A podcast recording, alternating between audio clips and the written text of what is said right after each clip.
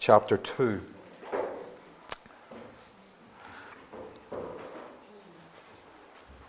So later on in the service, Mason will come and be speaking to us on this passage. But if you have your Bibles with you, please turn to Jonah chapter 2.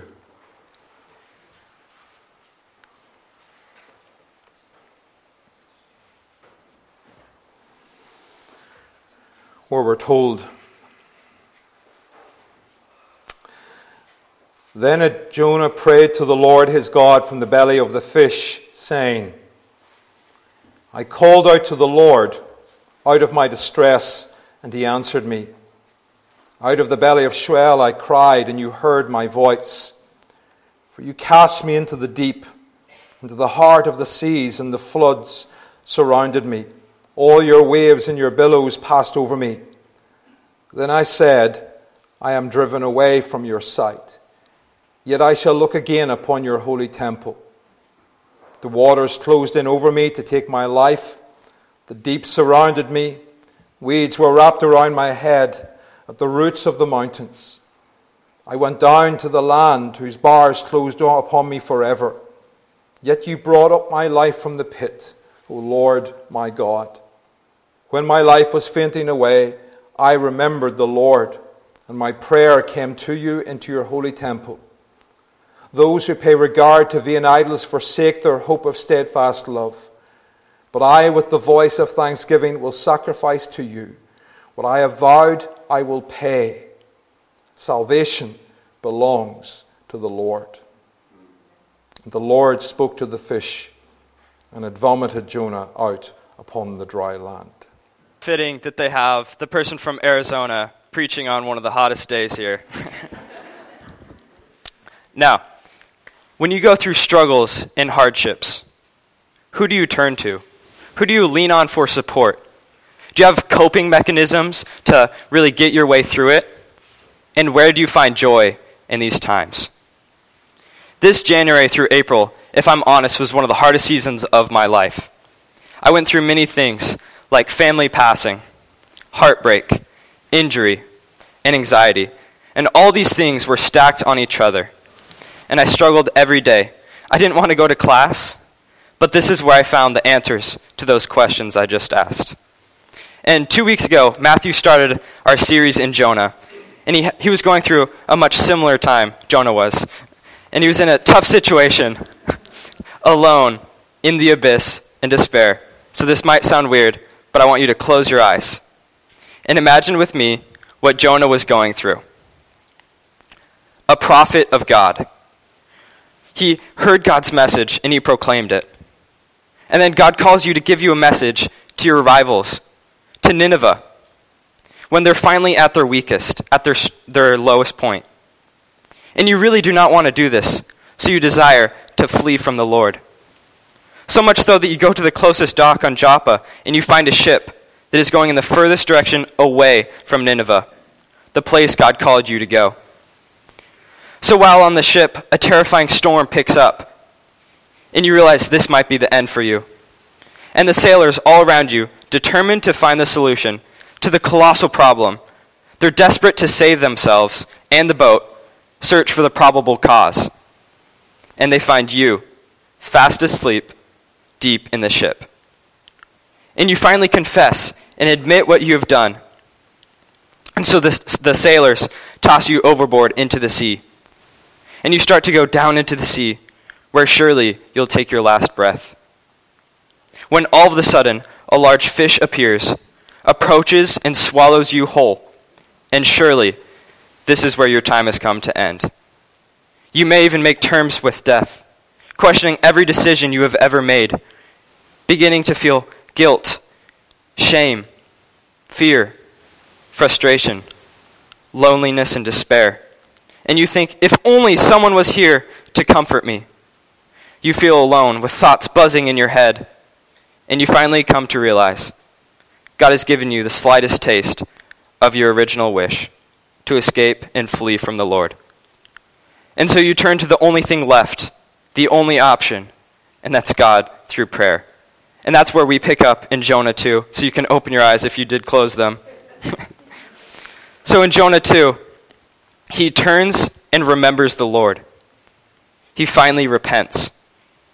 He acknowledges attributes and characteristics of God. And so we see in verse 1, it says, Then Jonah prayed to the Lord his God from the belly of the fish. So right here we can see, even though he was still in the belly of the fish, he knew that it was just enough to cry out to God. When was the last time you cried out to God in faith? And we can see in verse 2 that he proclaimed God's name. It says, I called out to the Lord out of my distress, and he answered me. Out of the belly of Sheol I cried, and you heard my voice. And so we hear we see here that it says that God is a God who answers. He's a God who moves and is active. Now, think back. How many times has God answered our prayers? And have we remembered that? And we also see that it's a God who, who listens and a God who sees. And I can't help but think of Genesis 16. And for those of you who don't have that memorized, that's when Hagar is in the desert and she's, she's fleeing from Abraham and, or Abram and Sarai. And she calls out to God, and God answers. And she says, El Roi, which means it's a God who sees. He's a God who sees. And I believe this is just what Jonah went through. He knew that God was El Roi, a God who sees. Now, have you ever felt alone? Just, just wondering if, is anyone there? Are you even listening? How comforting it is it that the Lord is El Roi, a God who sees and listens to me, even amidst my affliction. And then in verse 3, Jonah understands the reason he's there. It's not, it's not because of the sailors that, that dumped him into the sea, but it was God's will. And he then acknowledges God's power and control over the winds and waves.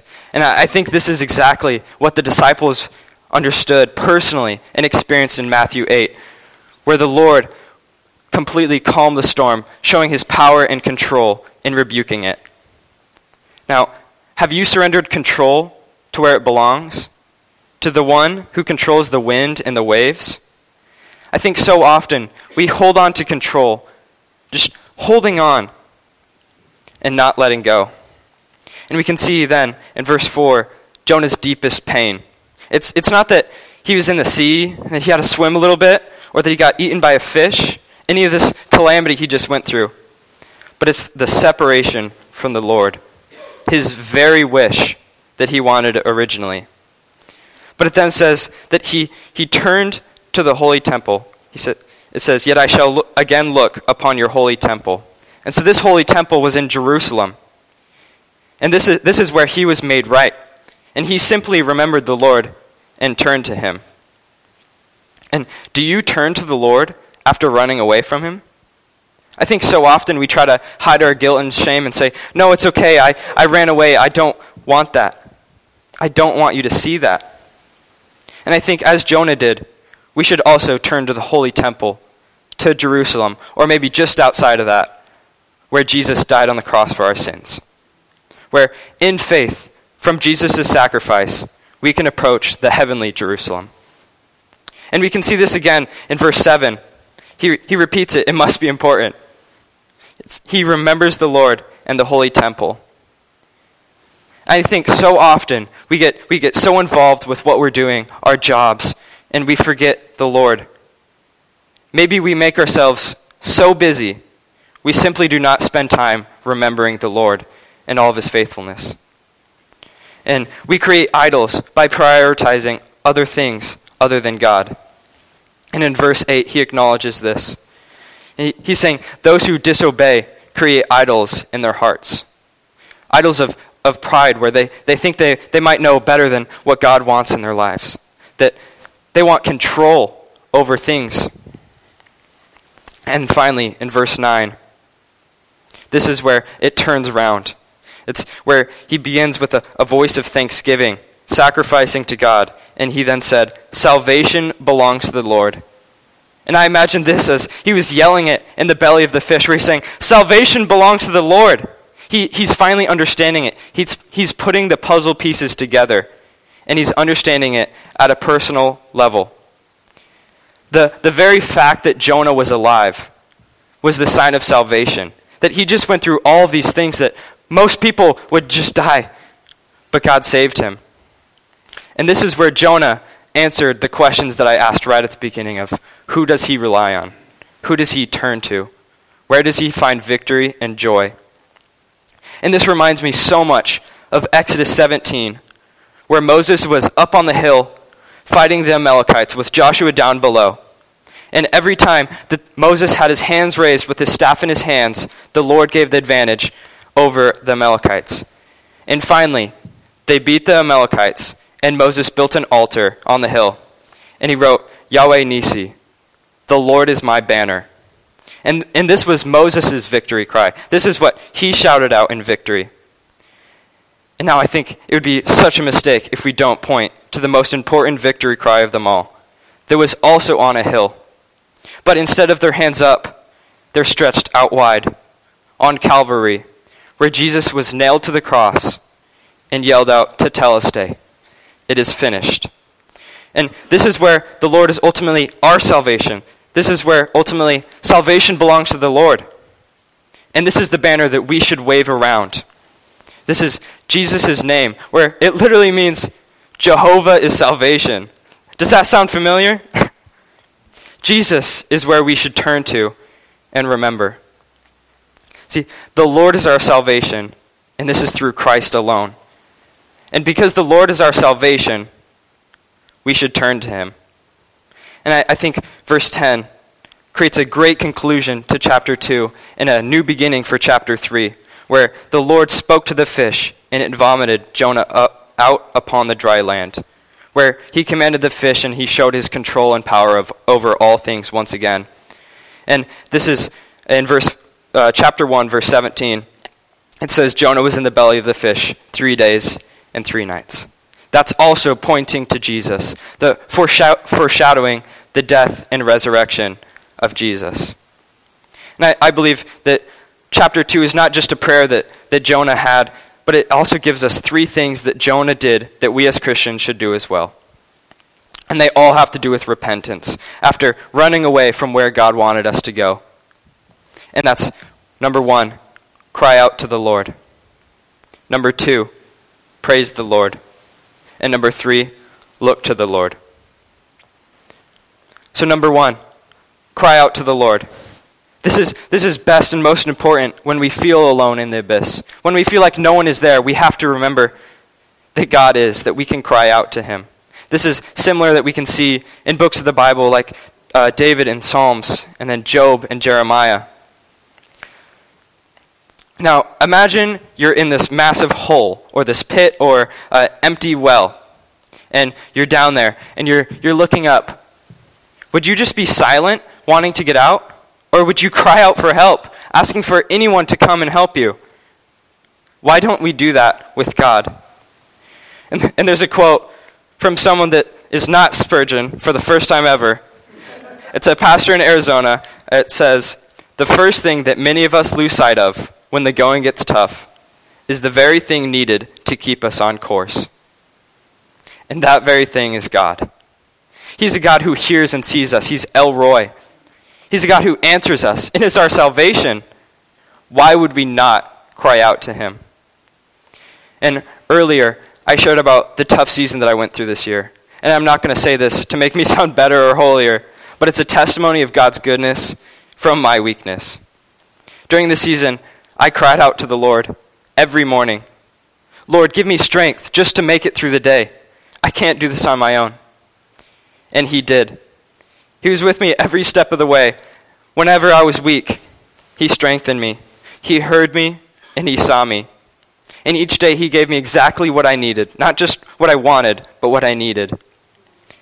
And we need to start being vulnerable and crying out to God, even and especially in our weakness.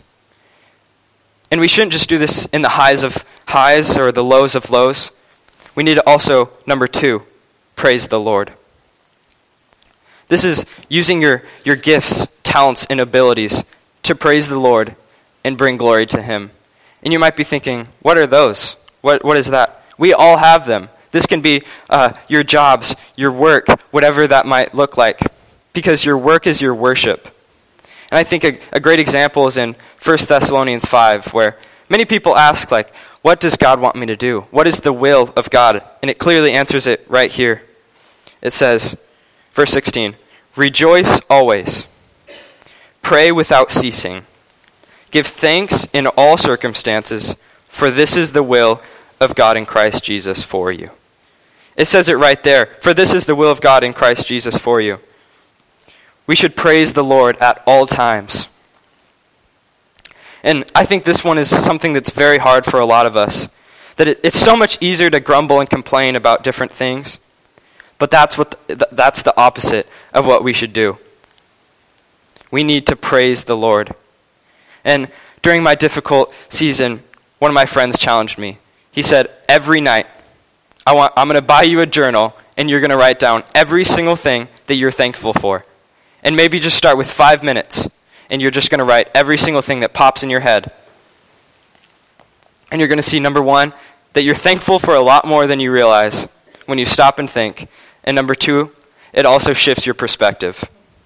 Because either our view of God influences our circumstance, or we let our circumstance influence our view of God. But I want to also challenge you this as well. Maybe just start with one week.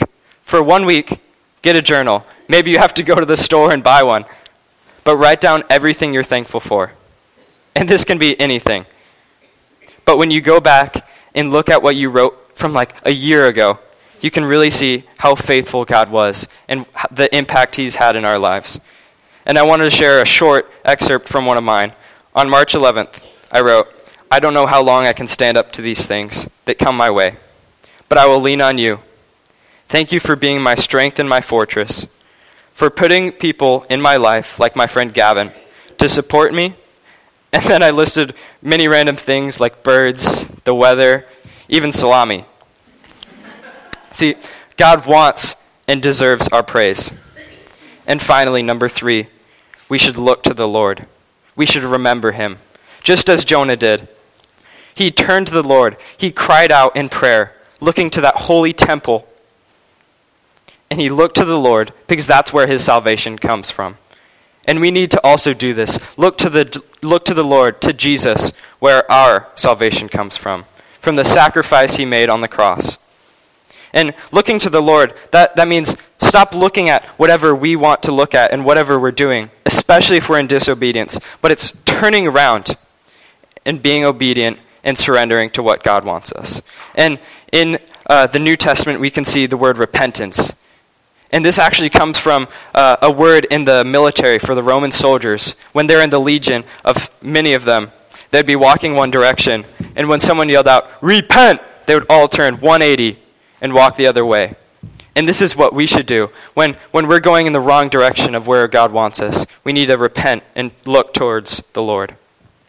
It's saying, even if I don't want to, God, you say I should do it, and that alone is enough that the love you poured out for your people through Jesus is more than enough to compel me to obedience. And maybe practically this looks like looking what God has to say in the Bible, His Word. What would it look like if you woke up just 15 minutes earlier and you start your day off with Scripture? You looking to the Lord. We can see from the story of Jonah God's character and some of his attributes. And we can see that even after times of disobedience, we can come back to the Father with a repenting heart, and we must, one, cry out to the Lord, and two, praise the Lord at all times, and three, look to the Lord. Now let's stand and worship the Lord of our salvation.